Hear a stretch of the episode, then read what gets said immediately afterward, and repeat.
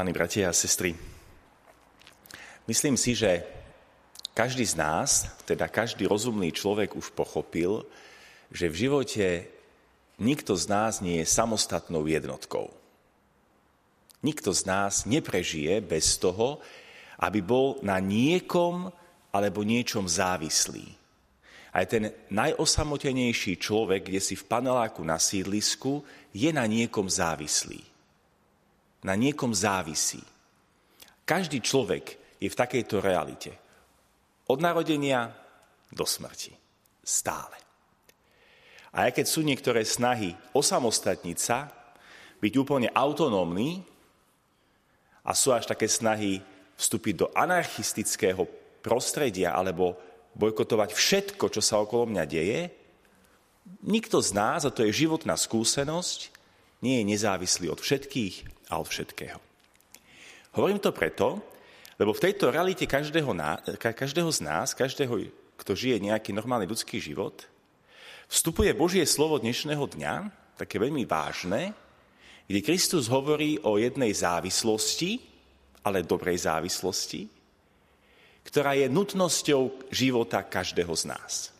Ježiš nehovorí, že ponúkam vám, že ak chcete, tak môžete byť závislí na mne, ako ratolesť na tom viniči ale on ukazuje, aká je realita, do akej nás ako Boh vložil. On hovorí, nie, že môžete si to vybrať, ale máte len jedinú možnosť. Ak chcete žiť naozajstný a hodnotný život, neexistuje iná šanca, ako byť napojený ako ratolesť na viniči. A hovorí jasne, ten vinič som ja a vy ste ratolesti. To nie je iba ponuka, z ktorej je jasné, že kto sa pre toto rozhodne, bude žiť a kto sa pre to nerozhodne, uschne. Ale je to akési konštatovanie reality. Je to konštatovanie životnej nutnosti. Milovaní bratia a sestry, tak zvláštne evanielium v tomto zmysle, keď na to takto pozeráme preto, lebo sa potom môžeme otestovať, a to vám chcem dnes ráno ponúknuť, ako na tom vlastne sme. Pretože pravdou ostáva, a to je tiež životná skúsenosť, že kto nie je napojený na Kristovi ako na viniči, musí byť nutne napojený na niekoho alebo niečo iné. A tomu niečomu hovoríme idoly. Iné závislosti. Niečo, čo je absolútne spojené s týmto svetom. A my vieme, a o tom je celá Biblia, že je to úplne jasné. Kde je Boh, tam je svetlo. Kde je iba tento svet, je tma. Kde je Boh, tam je život. Kde je iba tento svet, je smrť.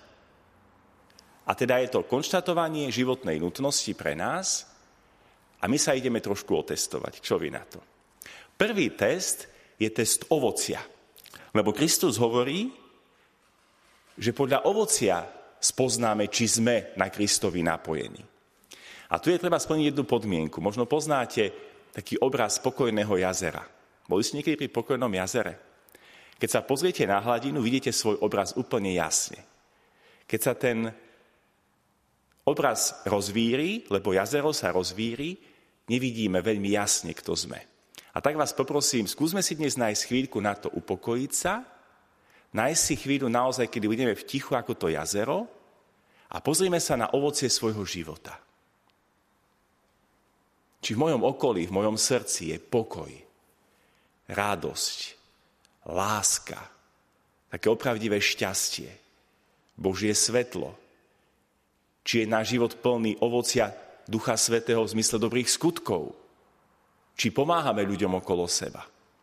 Alebo či pri tom pokojnom jazere, pri tom pohľade pravdivom na vlastné svedomie a vnútro, nájdeme iba zlosť, hnev, nepokoj, zvláštnu tmu.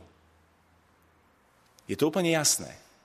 Ak tam nachádzame dobré ovocie, sme ratolesti na pravom vini či na Kristovi, ak to zlé ovocie, potom kde si bude chyba. A poďme teraz trošku ďalej do ďalšieho ešte hĺbšieho testu. A to je test vypočutých prozieb. Človek stále vie, že Boh vypočúva naše prozby však. My o mnoho vecí v živote prosíme však A hovoríme, Bože, splň mi to, lebo si to slúbil. Ale počuli ste dobre jeho prísľub? Ak ostanete vo mne a moje slova ostanú vo vás, vtedy, vtedy proste o čo chcete a splní sa vám to. A teda my zabúdame pri tých prozbách na jednu podmienku. Že ešte predtým, ako budeme prosiť, musíme ostať na viniči. A to znamená spojiť naše prozby s Kristovými. Spojiť našu vôľu s tou Božou. Prijať do nášho srdca Boží projekt. Alebo dovoliť, aby naše srdce bylo akoby v Božom rytme. Aby sme boli napojení na ňo. Vtedy budeme ako Kristus, ktorý čo hovorí pri prozbách voči Otcovi? Pane, Otče, ja viem, že si ma už vypočul. Prečo? Lebo jeho vôľa bola úplne spojená s Otcovou. A my tiež máme šancu, že naše prosby budú vypočuté, ak bude naša vôľa spojená s Bohom. Alebo v obraze dnešného Evanielia, ak budeme ako ratolesti napojení priamo na pravom viniči, teda na Kristovi. A teraz znovu vás dnes pozývam k druhému testu.